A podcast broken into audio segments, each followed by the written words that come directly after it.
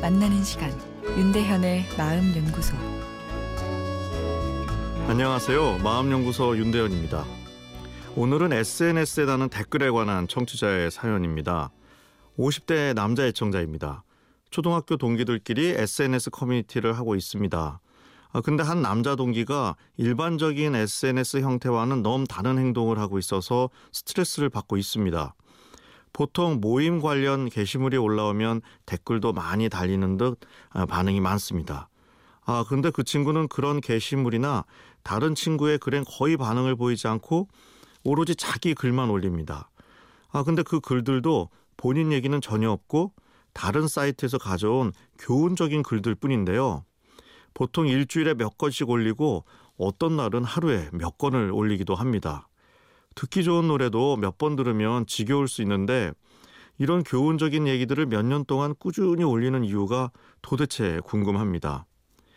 어, 이 사연을 보니 은퇴하신 노 교수님이 떠올랐습니다. 그 교수님은 강의 중에 지식만 전달하면 지겨울 수 있어서 농담까지 미리 적어서 준비하셨는데 문제는 학생들이 그게 농담인 줄 몰라서 아무도 웃지 않아 강의실 분위기가 더 썰렁해졌다는 거죠. 연구 업적도 상당하시고 회식 자리에서도 항상 학문 이야기만 하시는 열정적인 학자셨지만 아, 회식에 참여한 후배나 제자들은 건조하고 반복되는 이야기에 졸려서 눈을 뜨고 있는 노력이 고문인 상황이었는데요. SNS도 대화의 한 형식이죠. 대화는 상호작용이기 때문에 대화를 잘한다는 것은 상대방의 마음과 욕구를 잘 읽을 때 가능합니다. 앞에서 말한 노 교수님은 스스로 달변가라고 생각할 수 있습니다. 하지만 좋은 대화를 이끈다고는 볼 수 없죠. 대화의 흐름이 일방적이기 때문입니다. 사연에 나오는 수년째 교훈적인 글만 올린다는 친구도 관계를 맺고자 하는 욕구는 있지만 상대방의 마음을 잘 읽지는 못하는 분이라 생각되는데요. 오히려 그분에게 반응해주는 동기들이 대단하다라는 생각이 들었습니다. 공감 능력이 타고난 분들이라 생각되네요. 공감 능력이 좋고 대화를 잘 이끌어가는 사람들은 모임이나 조직에서 인기가 짱입니다.